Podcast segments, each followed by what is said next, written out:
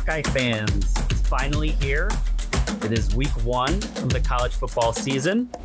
Our Iowa Hawkeyes will be taking the field this Saturday against the Utah State Aggies. Uh, we don't right now know necessarily who's going to be under center at it. It's been kind of an interesting week, and we'll get into that. But uh, welcome to 12 Saturdays, version 2.0, episode three. I'm Tori Breck. Uh, with me, as always, is uh, Joel Krausauer. I got the name right on the first try this this week. Um, also known as Chopsy 12 on the uh, 21. 21. on board. I'm not Cade McNamara. 21? I'm, I'm 21. Okay. I, I, wasn't, I am, wasn't ever quite small enough to wear a number that began with a one or a single digit. So, well, I'm I'm numerically dyslexic, and I, I saw I see the 12 Saturdays logo above your left shoulder on the Zoom call there. So that I have my apologies for Chopsy 21 there. Um, Joel, week. Uh, this is always a really fun week of, of the year. If you've been a football fan, how are you feeling? It's the slowest week of the year. It's like, can we just get to Saturday? Can we just get to Saturday, please? Especially with the little teaser that we got this weekend with some college football games. They, none of them were good. No, but we were still had some live live college football to to worry about and to think about. Uh, I'm excited for for Labor Day weekend every year because it seems like that's usually ends up well for the Hawkeyes, and we'll see how this one goes. Yeah, we're going to keep the, the pod today uh, short and sweet because I know you're all very anxious too. We'll try to keep it at right about 50, 55 minutes, which I always view as like how long it takes me to drive from my house to, to my tailgate spot. So that's always a nice sweet spot. So you're all about, the, you're all about the constraints. You're all about the I, keeping it tight. I get it. I get it. I'm, I, am the guy who I could do a three hour podcast, but nobody wants to know, hear. I, I'm, I'm not Joe Rogan. Nobody wants to hear me do that. No one wants to hear Joe Rogan do that. Uh, so don't alienate a, our audience. We don't know what our audience is. All right. Some people might. Uh, we have a fun guest this week where, where I'm just going to, we won't keep it a secret this time. Uh, it's one of the original three amigos from the old 12 Saturdays Day 12 Saturdays days. Uh, Billy D, also known as Flick Shagwell on the boards. Uh, uh, you know, and that see, and I knew that Joel. When you say don't don't alienate our audience, you know, Flick has kind of a reputation uh, already among at least people who uh, frequent uh, Iowa fan sites. So, um, you know, Bill's always a fun guy to talk to, but I figure you know he's going to be the one that's alienating and irritating people, not me. Well, and I've I've kind of dialed back a little bit on on the boards just because of I don't know. I don't, people are tired. I just try to keep it to the facts. I'm kind of going Joe Friday on the uh, on the stuff. I, am no more hot takes. You're not, not on the hot well, take my alert. hot takes are always pretty positive and pretty accurate. A la Jack Campbell will be a first round NFL draft pick. A la Desmond King will win the uh, the uh, Thorpe Award. I did. I called that shot too, and people left me off the board. I said he was the best Iowa defensive back since Tom Knight going into that that uh, that Thorpe Award winning year. But those are those are just ones. And Todd Brommelkamp has the receipts on those because I made that prediction on his radio show uh, in Cedar Rapids. So uh, I'll I'll keep it to the positive hot takes, and I think I have a couple for Saturday. Well, that's great. Well, I, you know, we're already talking about uh, old names and nostalgia, which will be perfect because that's kind of our, our guest's, guest sweet spot too. Uh, which also kind of leads me into, uh, did you watch the hype video with uh, Ricky Stanzi? What, what did you think of that? I did. and I was here for it. I Ricky Stanzi is picky Ricky, as I like to call him, because he always threw that that surrender cobra type interception, but then somehow would totally redeem himself and make find a way to come back and win and just he's just one of those legendary hawks that everybody who was around during that time will remember. And he, i think he had one of those qualities that wasn't the necessarily always the most skilled quarterback on the roster but i think he was the dude that everybody else on the team would go to war with. And i think that was his superpower. Agree agree. And so here's my uh, hot take of the week.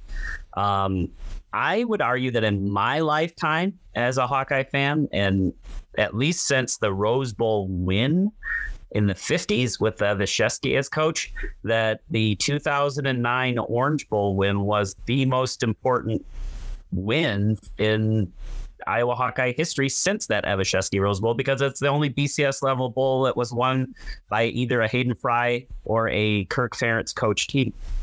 I, I think that's totally accurate and totally valid. I think you're 100% correct on that. And as a defensive guy, that was one of the most beautiful defensive game plans I've ever seen, and I will never grow tired of the the story of how Norm Parker went into his files and found, uh, you know, this this folder from when he coached high school football against that op- uh, that offense, and that was the game plan that they used you know, I think it's kind of a shame, Joel, that I think that game kind of gets poo pooed a little bit because Georgia Tech is maybe not, you know, a blue blood, a big power. You know, uh, arguably the LSU team that uh, Drew Tate beat with his last second throw was probably you know, a more talented team maybe than mm-hmm. that. Some of the other teams Iowa's faced off with and beaten, some of the, the, the Florida team they beat in the Outback Bowl may have been better than that Georgia Tech squad, but still, it was an Orange Bowl win. You know, I mean, I, I was sitting there in person and like, I'll be honest, I was a, get a little choked up at the end because finally they got over the hump on a season, you know? And let's not forget the running back performance by perhaps the greatest running back in my alma mater, Morningside University's history, Brandon Wegher. There you go. What could have been, right? Hey, he was great for my for my alma mater. Took him to the national championship game. well, we won't delve into the personal issues that that may have uh, caused that to not well, turn out the way Hawkeye fans wanted. But that's a different podcast, and I know all of the details, and I will. We could share that at a different time at a uh, maybe on a, on a an NAIA football thread. Maybe we'll start a we'll there start a sub pod that way. I think that sounds good. Uh, well, with that, let's uh, let's bring in our guest, the uh, inestimable Billy D. Flick Shagwell. Hey guys, how's it going? Bill, long time no see. How have you been? Fantastic, fantastic. Yeah, I'm ready for football season. Ready to ready to hang out and, and toss a few back. How are you surviving over there in Huskerland? What what is the mood in Huskerland these days? It feels pretty uh, sedated. I don't know. I, I think uh, they've been burned so many times. It's it's a wait and see approach with Matt Rhule. Um, yeah, uh, it, it's not as obnoxious as it's been in in years and decades past. That's great. Well, Joel, I don't know if you two have officially no, met, so let haven't. me officially introduce you to uh, my friend Bill. And uh, this is Joel. I think you do know his work on the Hawkeye boards as Chopsy Twenty One, perhaps. Sure. Yeah. What part of Huskerland are you in? Say what? What part of Huskerland are you in? Omaha, the, the most tolerable part of it, I would say. My, my parents are Harrison County, Iowa natives, so just right across oh, the river. Okay. So yeah, sure, sure. What Missouri Valley or um, Pisgah is where my mom is from, home of the old home Keep on Trucking Filler Up Cafe. They're west, okay. they're West here. My grandma used to live in Missouri Valley though, so yeah, that that area. So sure, Mondamin was where they went to high school. Okay, I'm familiar. It's my part of the part of the world, neck of the woods. Okay, yeah. My dad's from Modale. My mom is from Pisgah. Okay.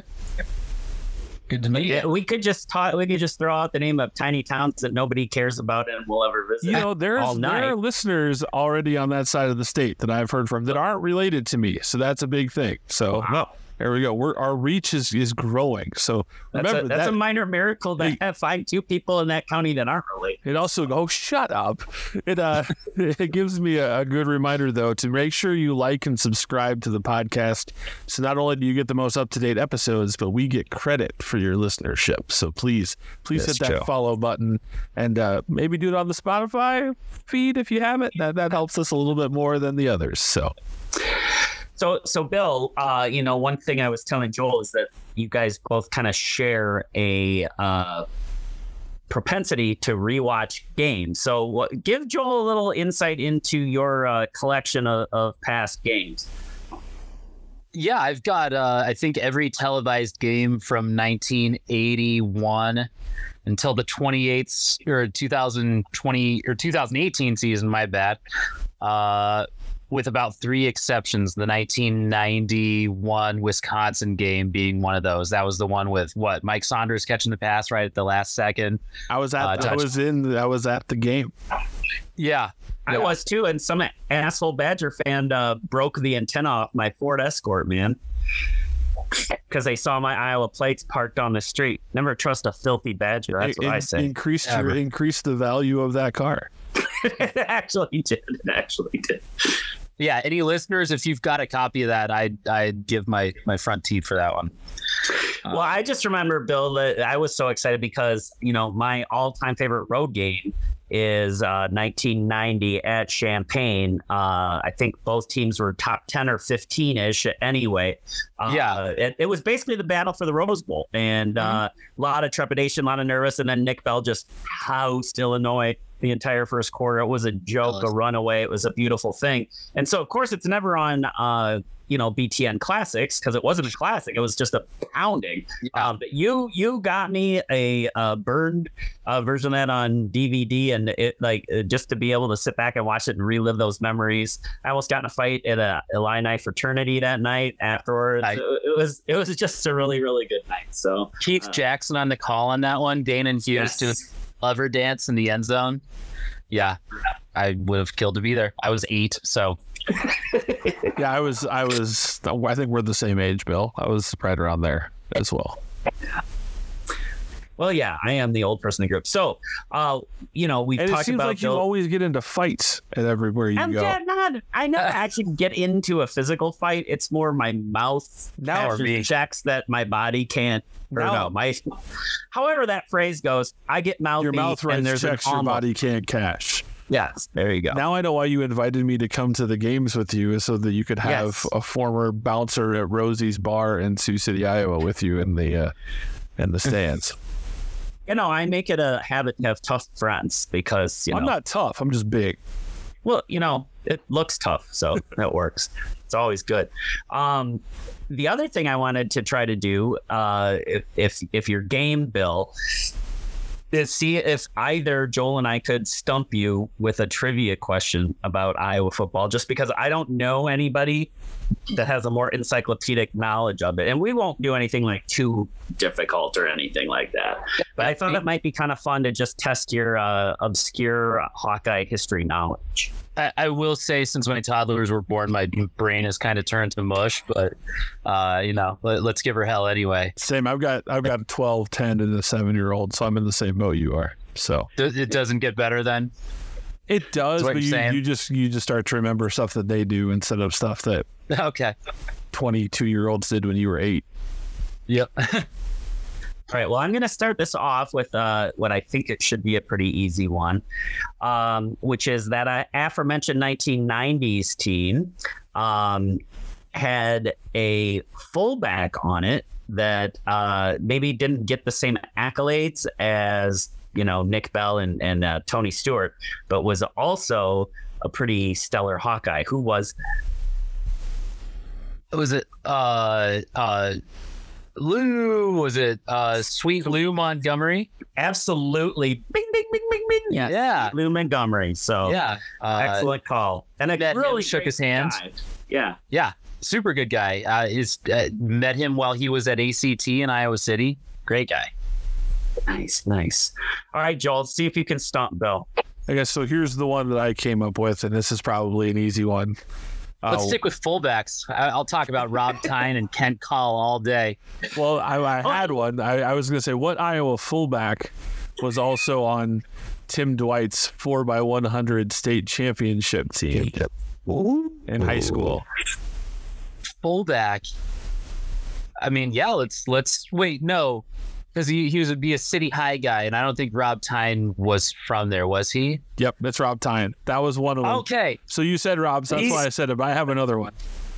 I got a great story about uh, him and uh, Randy Reiners, and J- it took place at Joe's place, if you can believe it. Um, but swell guys, they're great guys. That's that's all I'm gonna Is say. it a is it a story that has to be has it has to stay in the vault? Let's Yeah, probably. Yeah, we can. Probably. What we do, But- what but- we should do is we should record an episode of stories, and then we'll start a Patreon account so people can can subscribe and get the, get the juice. There you go. I'm not going to tell any tales out of school. I'll just say uh, they're good guys. Um, they were they were more than willing to have a few with this uh, fan. So So here was the one that I thought might stump you, but it's it's easy when you think about it, but it might not be. Toddler brain may have taken it out of the memory banks. What Iowa quarterback was the son of the Boston Celtics head coach? Oh, that's easy. That's Matt Okay, Rodgers. I wasn't sure. I knew it was that. Dang. Yep. Yep. I know. yeah. didn't know that, Joel. Okay. That was interesting. Yeah. We yeah. make you- Boston Celtics head coach and Matt Rodgers playing for Iowa. Yeah. There we go. All right. I'm gonna screw up the year on this, so I'm not even gonna try to guess it. But I'll correct you.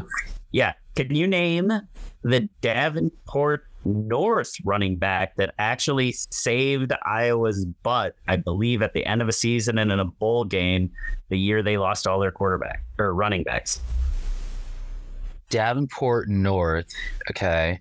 What is it going to be? Well, it's not going to be Sam Brownlee, is Not it? Sam Brownlee. You went no. to- The year from they lost all their running backs. Boy, I don't know. Now I'm now I'm Oh, I stumped him. Do you know this one, Joel? I played against him in high school. Marquez Simmons. Marquez Oh. Simmons. That is right. I dang stumped it. Bill. I never stumped Bill. I feel good lived in uh uh Schramm Hall when he went to the University of Nebraska. Uh, because I was I was there for three sad semesters. Uh, yeah, it. It was only 15 grand.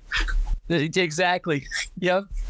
I spent it in bed, nuked another mother's apple pie.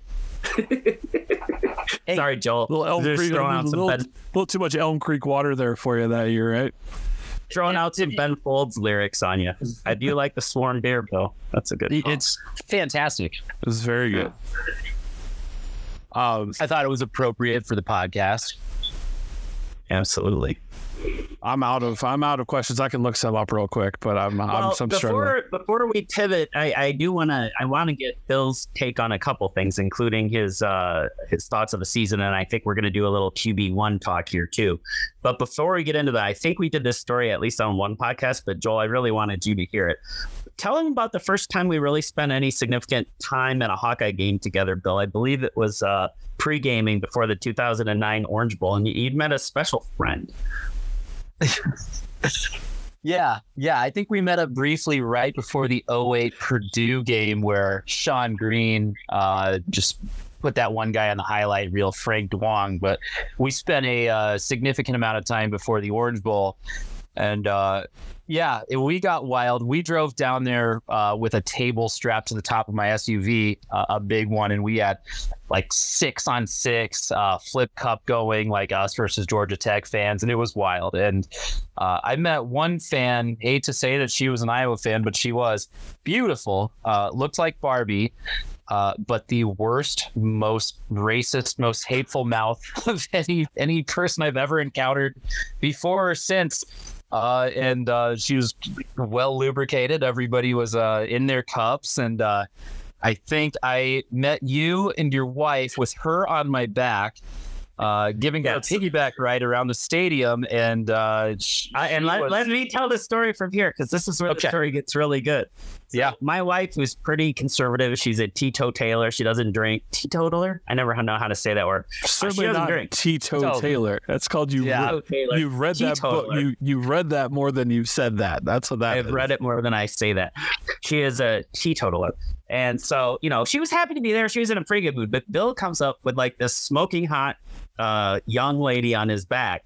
He's like, I want you to meet my new girlfriend, Eva Braun. We're just like, what? No, no. She's like a Nazi. She's like a total racist. And she didn't even get mad. It was pretty funny. It was a proud moment. Yeah, yeah. I, I didn't I didn't know this person prior to that. I don't I haven't known her since. I, I didn't you know. Had I known those were her views, I probably would have kept my distance. But you know, you live and you learn. Yeah, yeah. I mean, we were in Florida, so you know. It's true. It's true. Yeah, that's uh, par for the course down there. I'm just trying to avoid any political commentary right now as much Like- as possible. Oh, there was nothing political about this. It was hilarious. It was just. I think I think the commentary is was the three of us agree that racist Iowa fans are not the best Iowa fans to be around. Well, no, we're not. No, no, no. not Memorable, notable, but, but Ben. not the norm. All right, so Bill, I think uh, I don't know if you listened to the podcast last week, but we gave our season previews, and I thought that I was spectacularly optimistic at uh, ten and two with uh, both Get out of losses town. in the Big Ten. That's what I was gonna Um, say. Okay, because uh, and Joel, what did you have? Eleven and one. I went eleven and one. The loss to Ill- losses to Illinois. That's what I had as my prediction. Yeah. So what? What? How do you see it shaking out? And what? Who are you most worried about Iowa dropping games to? Though. Well, the worry, if you're me, always is uh, loss to Nebraska, and uh, so I'm always worried about that. Um, but yeah, I, I too think that Illinois, uh, they're an up and comer. Uh, unfortunately, Bielema knows his stuff. Uh, that game last year, you know, had had we could we only crack nine points? What do we come away with a win in that one? Um, yeah, they they scare me. Penn State, not so much, but you know, it's uh, I I'm still used to beating Joe Pa's teams, and they've gotten significantly better better since then. So that that's also a scary one. But yeah, I think I think ten and two. As long, Um, as long as James Franklin's managing the game, I'm not scared. That's true. That's true. Yeah, he's he's lost a little bit of luster of late.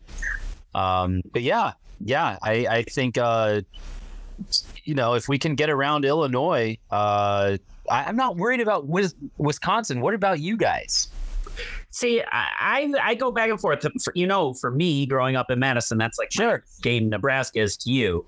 But I like Iowa's chances up there this year. I really do. Um, primarily because, uh, although I think Luke Fickell's going to be a good coach, I think the transition year is going to be rough, and we get him relatively early. Uh, so if Iowa's offensive line actually looks average and decent in the uh, preseason or the non-con, then I think uh, I think they can go up there and beat the Badger. That's kind of my thoughts there too. So I, I guess Penn State and Illinois are my losses, and uh, I see us uh, hopefully going back to.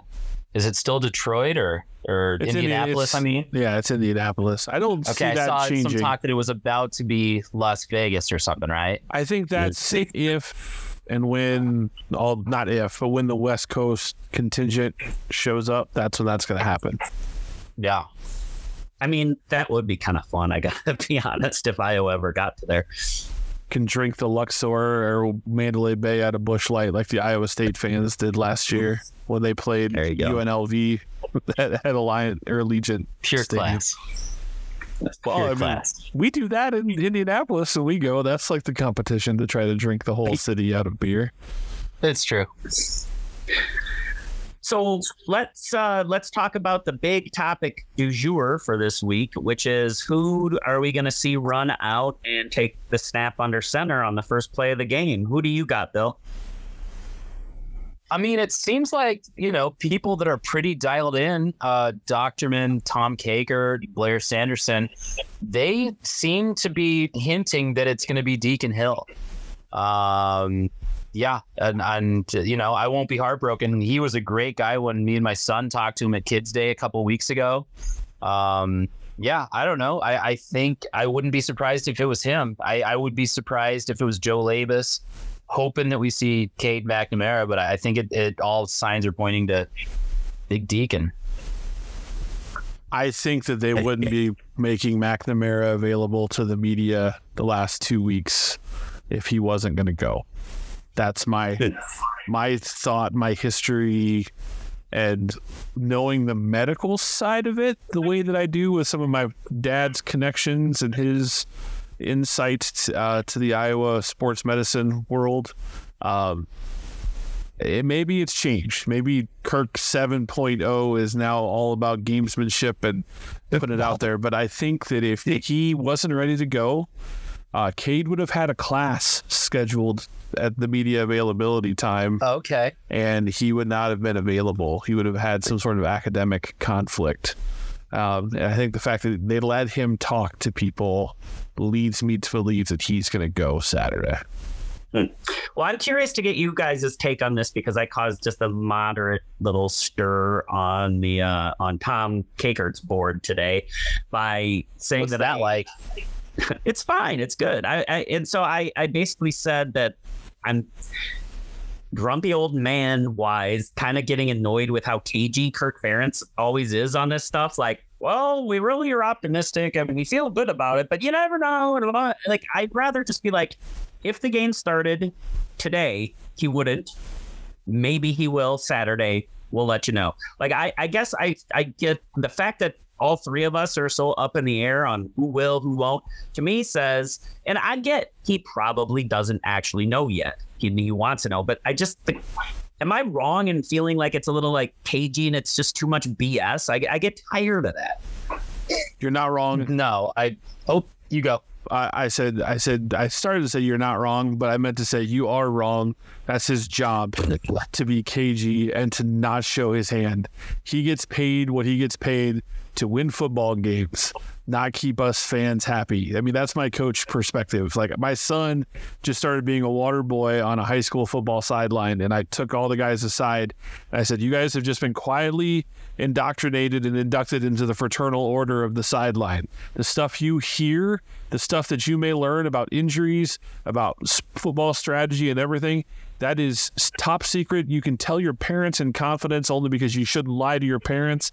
But other than that, nobody else should hear anything about what's happened. It's the same with college football. We as fans feel entitled to the information, but I don't care if they don't want to give it to me. They're not there to serve us on Tuesday. They're there to serve us on Saturday and win games for themselves and then win games for us. So if that means you got to play poker in the Tuesday press conference, if that means you've got to maybe be a little discretionary when next year when they have to release an availability chart two hours before kickoff, then so be it. The only reason injuries are known by us as fans is because of the gambling industry. That's the only reason that their medical history is available to us. So they don't owe me anything. Be as cagey as you want let Blair Sanderson spin it like a top trying to figure out who's going to play quarterback for the Hawkeyes on Saturday. That that's certainly one way of looking at it, and I, I don't think you're wrong. Um, I, I have been a high school football coach, head coach, uh, and I would agree 100% with you there. Uh, as a fan, though, I, I'll say that um, I'm not a Nebraska football fan, but I learned how to be a football fan in the state of Nebraska. And when I was growing up, there was football practice updates every single day in the World Herald. You know, today Tommie Frazier was 12 for 15, you know, whatever. Like and, and they were winning championships didn't seem to slow them down. Uh, I don't know. Like you know, we're we're the fans. We're kicking money over. Just let us know. I don't know. Yeah, and and while Joel, while I agree with you 100, percent Joel, I guess what I don't understand then is why do we do the dog and pony show? Like, what? Why bother with that then? Like, if if injury mm-hmm. talk is going to be verboten, just say we don't talk about injuries. That's what I'm more annoyed by. Is this sort of you know it just feels like it's this like it what i described it as is you guys some of you are either been in journalism or graphic design things like that. It's it's the uh what do you call it? The ipsum whatever. It's like you know the fake words that you put in it looks like fake latin that's like mm-hmm. totally meaningless. It just looks like something. That is every answer kirk ferentz gives at a press conference basically. It's just it doesn't mean anything. It's rendered basically meaningless. So why are we all wasting our time with it because the beautiful psychology of it to me is then you get guys like Rob Howe who say, well, Cade had a procedure. No, he said that there was a procedure. So now you get a whole bunch of fans chasing Rob Howe down, giving him a hard time. You get a bunch of fans going this way. And meanwhile, Kirk just goes back to his office, goes back to play, practicing football, goes back to doing his job yeah. while he sets the breadcrumb. I, I get the annoyance of it but I guess a part of me loves it. Like I maybe that's because that's the kind of coach I would be if they put a microphone in front of my face. I'm not going to tell you everything you need to know. I'm going to tell you what I want you to know, and I'm going to try to to do some decoys. You know, back in the day, Hayden Fry used to sneak injured players to Muscatine to my dad's PT clinic to get treatment because all the reporters would camp out around the sports medicine rehab facilities in Iowa City to try to figure out who was hurt. So this gamesmanship has been going on a long time. Well, well I guarantee you, no reporter is ever going to leave the newsroom to do that in this day and age. I couldn't even get mine to pick up a freaking phone for God's sake. So. anyway, we don't have to talk about the demise of journalism in the 21st century because that would be a whole nother podcast. what I do think is even if if Cade plays, I think they have to measure it um, risk reward. I mean, if it's yeah. you start the run, you start off running the ball, you start with some easy throws, and but but if I, I see the risk of it. If he's 80%, then maybe you don't put him out there. But if he's 90%, I think you've got to build that continuity, build that repetition up because he hasn't played football, you know, since the Big Ten championship game against Iowa. Yeah, he needs to knock rust off. And I will tell you the the piece of news that I did like that came out of the Kirk Ferentz press conference on we're recording this on Tuesday, um, is that uh, he said that because he's medically cleared, there's a, a belief that he can't actually re-injure the injury. It's more a, a, level of how much pain tolerance there would be in soreness. So to me, that is a good thing because you know I think Cade McNamara is the kind of guy that if it gets to like the Iowa State game and it's just soreness, the dude's gonna take like you know uh, a bunch of ibuprofen and, and get out there and, and, and play. So you mean, you mean a to- um, you mean a Toradol shot? Well, yeah, you know, what whatever whatever drugs they can hop him up on and have him not feel his leg for a few hours. Whatever they're giving uh, Billy Bob and Friday Night Lights. it was it was Lance Harbor who got the injection. Let's let's hope that that doesn't okay. happen. And that was uh, Varsity Blues. Not trying. Those are oh my my, my, two loves. Oh gosh. Are, okay. My two loves are movies and sport movies. So that happens to just be the Venn diagram collision. Uh, Toddler brain. It's all right. It's all right you did sound a little bit like my mother there, but well, that's okay. oh, See, I knew you two were going to hit it off. See, this is the conflict your dad was talking about, Tori, when he said that I was too nice. This is this is the real me. Well, we maybe wanna, I shouldn't have thrown that gauntlet down. Should we talk a little like bit more it. about Utah State, like because that is the opponent and I think this game got scheduled when Jay Norvell was no Jay Norvell was at Nevada. Um, right. This game got scheduled many many years ago, and Blake Anderson took this team to a bowl game last year. I mean, they're they're not the least formidable uh, team that Iowa could have on their schedule. Um, and they're not afraid to play people. They went and played at Tuscaloosa last year. They got beat 55 nothing by Alabama, but going into big time environments isn't foreign to them. I mean, I did yeah. see that they have three newcomers, and I know they had some off-field issues, but that's about as much as I know. But I know it really, I know Kirk Ferentz does respect their coach. So was he their coach, Bill, when when Iowa played Arkansas State? That's a great question. I know he was there for a long time. That was that would have been 14 years ago now. Oh my God. I remember that like it was yesterday. Um, I was listening to their play by play by play by play guy talk to uh, Gary Dolphin on the Fight for Iowa podcast, and he kind of said, yeah, their roster gets turned over a lot because anybody who has any success goes and gets NIL money. But uh, the some of the guys, their middle linebacker, I guess, is a total stud. Had opportunities to go play in the Pac-10 or something, Pac-12. Uh, decided to stick around. Would have led the team in tackles last year. Um, he got hurt. Uh, so they've got a salty little uh, core of their defense, uh, the middle linebacker, the D tackle. Um, so I don't know that that might present an issue, uh, especially if we got to bring in a Deacon Hill or or Joe Labas or something. Um, but you know, I, I kind of think of this one as like that, you know, 2 Akron game where we just jumped out way like 30 points in the first quarter. I think the Hawkeyes are, are trying to show off that they've got an offense. I, I'm I'm not as worried as I've been in the past. I don't know. It could have been a, a tougher cupcake, if you would. You know that I was thinking about last year the opening game. You know that South Dakota game, and you know at the time I think a lot of us thought, oh yeah, the offense looked all bad because of this weird weather delay and everything was screwed up and blah blah blah. But then the offense was that all year. so like man, mm-hmm. that like to me, I think I'm gonna have a pretty good feel for how this how I'm gonna feel at least about the season. Right or wrong, it's probably wrong. But after the first quarter, like if the offense actually looks like it's not constantly stepping on its own junk and not being able to block, I am going to feel so good about the way the rest of the season goes, even though maybe Utah State isn't a, a juggernaut. Because last year, Iowa on offense basically looked incompetent against every level of competition they played. Yeah. Yeah, I agree. Well, in I'm again. I'm you're gonna find me defending Brian Ferentz a lot this year because that's just what I do. But uh, that South Dakota State team is the FCS national champions last year True. too. So that's, I mean, they would have beaten a lot of teams, and they didn't beat us that day, thankfully, because Jack Campbell knows how to drag people into the end zone. Um, but with with Utah State, I, I, think you just have to approach it as all, all brand new year. I mean, what is yes. what is the goal? The best Iowa teams, you go back to the 1987 team, all the way back to the 1981 team. The best Iowa teams do what? They run the football.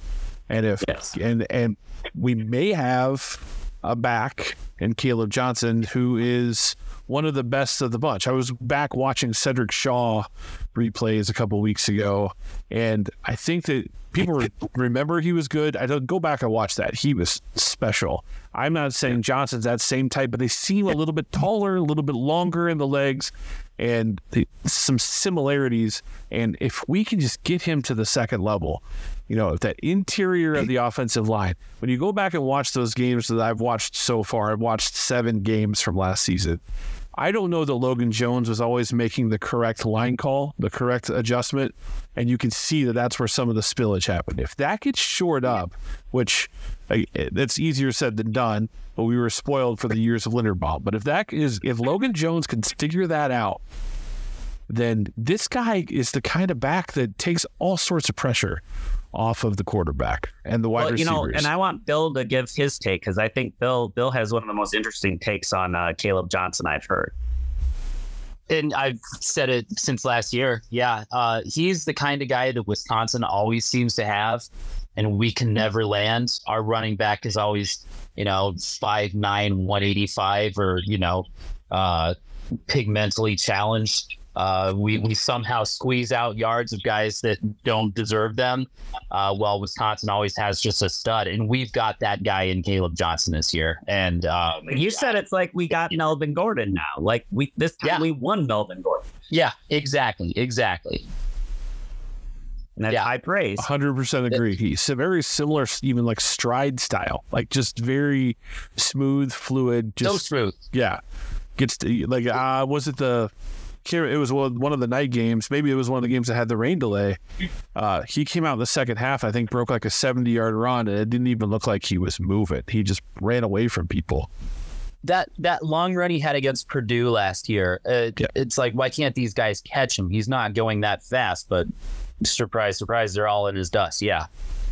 And and Joel, I wanted to go back to what you said. I I was uh, a huge Sedrick Shaw fan. I mean that that was my dude because he played when I was at Iowa, and uh, that's a great comp. Or no, he didn't. He was right after I'd left. Um, but no, he was he was he was so fun to watch. I really enjoyed him. So it's it's always fun to kind of go back and watch some of those great players and to realize that we've been pretty spoiled as Hawkeye fans. I, I think we, we kind of play the aw shucks, you know, we're a developmental program, but they've found some some diamonds and roughs that nobody else was looking for. I mean, I even go back to Michael Crabtree, Iowa. I think was the first school that offered him a scholarship as a wide receiver, uh, and obviously he goes to Texas Tech and has the career. But they have a history of finding guys first and then not landing them for one reason or another. But it's it's interesting to see the trajectory of a kid like Kaleb Johnson and how that's going to to translate down the road as far as getting kids like him. Because if I remember correctly, he was a somewhat highly regarded recruit that coming coming in. Four star guy, yeah. Yeah. I remember, what was it, like 05 or something? Uh, well, it was when Bielema first got into Wisconsin, so it must have been 06, 07 and uh, some recruit told the guys at Hawkeye Report or Hawkeye Court report that uh, our, our, staff had told them now that we've offered you, Wisconsin's going to offer you here in the next couple days, and of course they did. Um, but yeah, that that speaks to your eye for the uh, diamonds in the rough that Iowa's got. So Noah Shannon also suspended for a whole season. We don't necessarily need to litigate the gambling side of it. I think that's been talked and and but I think this defensive line, it doesn't matter. I, he wasn't going to play the first couple games anyway because he's hurt. So, who are some guys that you're excited to see on the defensive side of the ball? I want to see this linebacking corps. You know, they're kind of unheralded, and I think everybody thinks they're going to be a weakness. But I, I, I like some of these dudes, and I tell you what, I that Jay Higgins is is gotta you gotta love his story. And I don't know if anybody else follows his dad on Twitter, but his dad is a total, totally great Twitter follow. So I'll throw that one out there too. So yeah, I, I kind of want to see how the linebackers fare.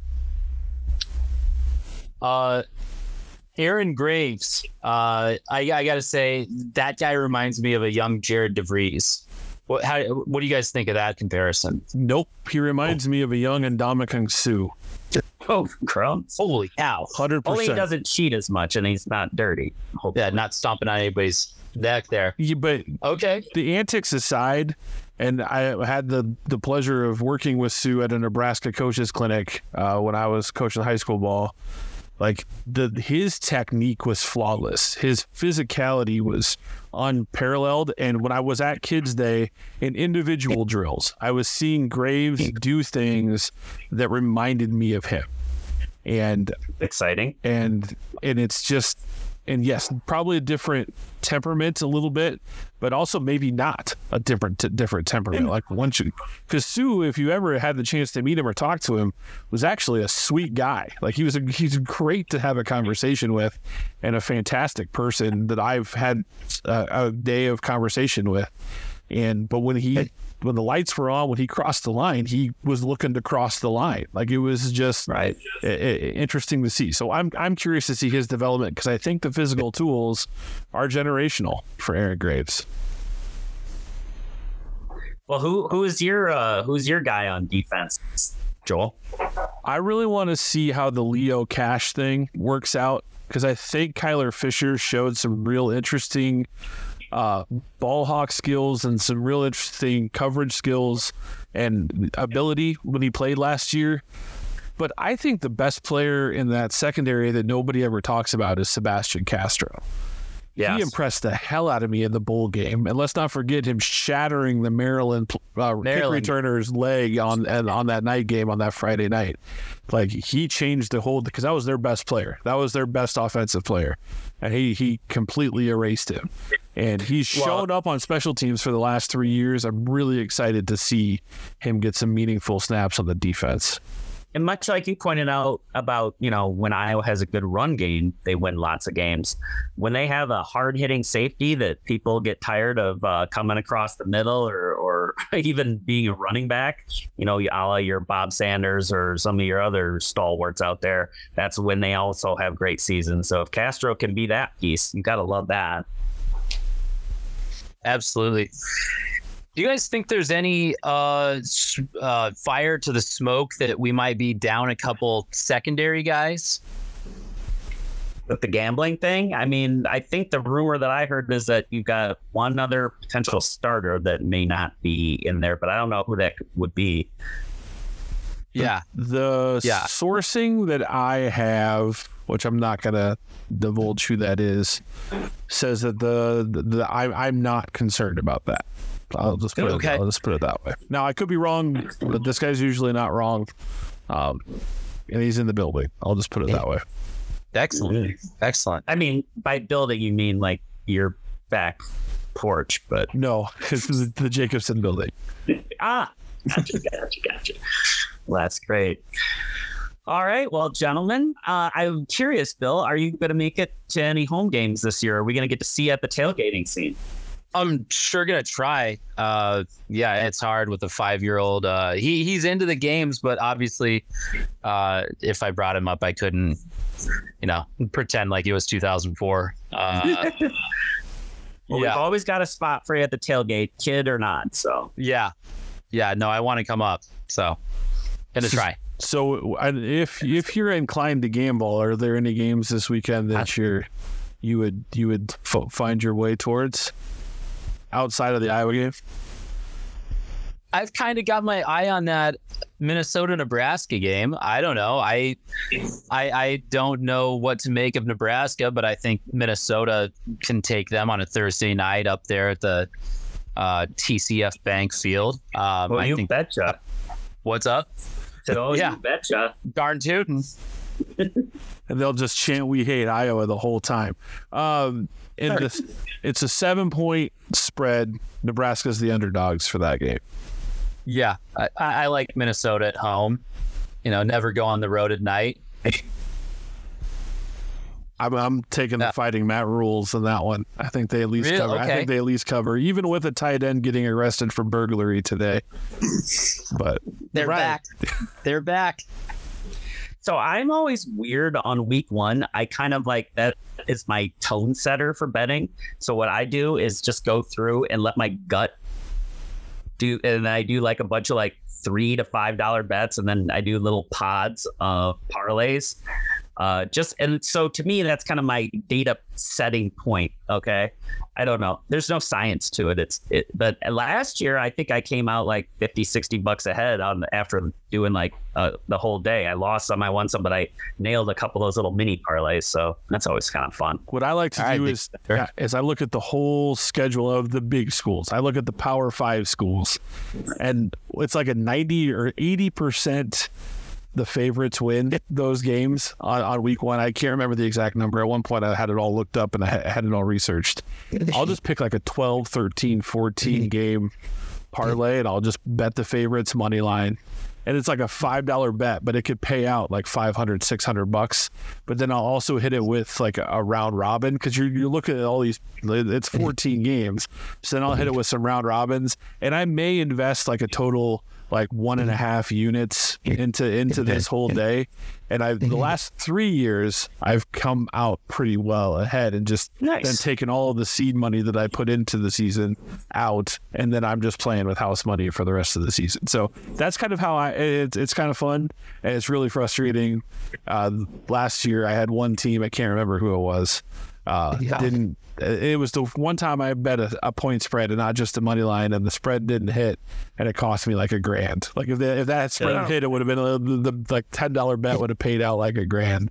But Dang. it is what it is. But it's fun. So that's that's kind of what I kind of do on the first day of the season is just do like one big home run parlay, but then hit it with the round robins to try to get like try to at least get that that seed money back.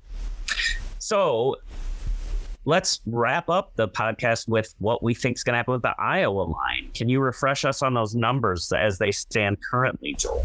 I need to look that up real quick. Sorry. While I'm doing that, let me just show you some pictures of the Utah State campus. My friend and former employee used to, she went to school there, and I put him in the chat, and she said this is the most beautiful campus on the planet. Like it is just, it's like right in oh the yeah, nestle no, the I've I've actually looked it up. It's in that tucked into Ah. it's tucked into a beautiful mountain valley. It's very Wow. a lot of trees and uh, very green. You know, not like you think of Utah in your head. So yeah, no Logan, right? Think is what yeah, it's L- called. Huh. Logan, Utah, and she said it's one of those places that the reason their student section isn't super good for football is because the weather is so perfect that a lot of the students are out hiking and doing a bunch of stuff like that instead Yeah. of instead of going to the football games. Probably a great place to ski too, judging by those mountains. Yeah, very imagine. very outdoorsy in the wintertime too. I'm just That would be pulling up fantastic. my game. My I'm having a hard Was time. it 21 and a half? That what I That's- saw? That's what it was yesterday. I don't know if it's changed. I know the over under is in the 40s. So, I mean, I'll just get us started while Joe looks up the exact numbers. But I, I kind of, I don't see this team really scoring on Iowa, and I don't really see Iowa putting up 40. So, like, I would see this game as like 30 to 3 Iowa or like 27 to nothing or something like that. So, despite everything, you know, wanting to show out, wanting to save Brian's job, quote unquote, even though I think that's going to go nowhere. Um, Yeah. I I just don't see a 40 plus outburst from Iowa, and I don't see where Utah State scores enough points. I I'm actually leaning under still, even though it's a pretty low number for a college football game. the uh, the actual number according to FanDuel, no free ads. Uh, Iowa is a 25 and a half point favorite, and Wow. the over under is 45. See, I would almost go Iowa points and under. Like I think it's going to be right in that little narrow window there, but If if Iowa if. Iowa beats them by 26 points, I think it hits the over. yeah, Same. Yeah, give me the points and the over. Um, yeah, I, I, I think we're a Big Ten line going up a school that's got a bunch of newcomers. Uh, their their their actual studs got uh, poached. Um, I, I, think we got something to prove. Kaleb Johnson runs all day. Uh, maybe our secondary returns one adds to the uh, scoring frenzy. Yeah, I, I don't know why I'm so bullish on this team, but but I, I really am. So are we all then? Are we all then bought into the foot on the gas, Brian, and then Kirk Ferentz? Yes, saying on offense this year. I, I don't think the 25 point thing, if that's even still a thing, right. factors in there to their equation. But I think Utah State isn't going to be able to stop us. I think you'll never see them get away from playing situational football. Yeah. I, I don't think you'll yeah. ever see them get away from that. But I think you might see a flea flicker against Iowa State. You might see uh, some more play action setups that are actually designed to hit a home run because we've got some receivers who can hit the home run this year. Um, I think you're going to see a lot of number 85 just on mismatches on linebackers down the seam. I mean, this isn't Hawk and and Fant at the tight end one and two, but this is probably as close as Iowa's been since that point. I mean, yeah. these these are two top three round NFL tight ends lining up for the Hawkeyes. Well, as as we get ready to wrap up, you know, it kind of makes me sad, Joel, is that you know we're all here like talking about 40 points a game and tight ends running like deer and hitting the home run ball and our Heisman Trophy level running back. And you know, this is the last week of unbridled optimism and enthusiasm because it is football. That's mm-hmm. football, as Kirk Ferentz would say. And dumb things are going to happen and things that make us want to, you know, murder the offensive coordinator are going to happen. So let's just bask in this while we have the opportunity, right? Like, yeah. oh, there's, is there anything better than that? heading into your first week against a kind of a tomato can opponent and just like, yeah, let's go, let's go. I think back to that North Texas game, not the one. Uh, it was it was like Bo Bauer's redshirt freshman year. And was that 15 or I are you talking about the one where Wadley got the touchdown called back?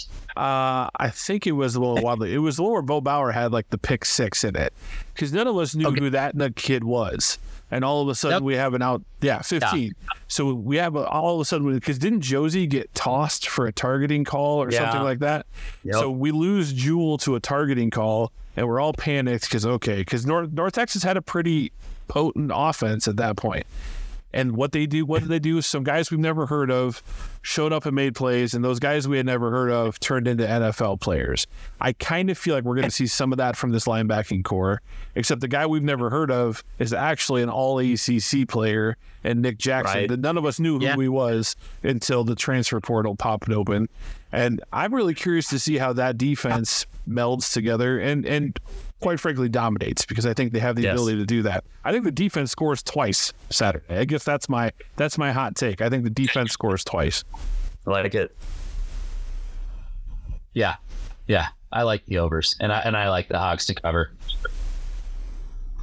All yeah. right. Well, gentlemen, shall we put a bow on it and uh, say a, another uh, fond adieu from Final well, thought. Joel? Joel has a final thought. I want you guys to say if you were an offensive coordinator, what trick play would you call on Saturday for the Hawkeyes? If you could draw up any trick play, what would it be? You know, I always am a fan of uh, having a pitch out to the running back who then uh, takes like a couple steps forward, but not quite to the line of scrimmage, and then throws it back across to the other side. Because you get the whole, you know, everybody's wanting to stop Iowa's running game.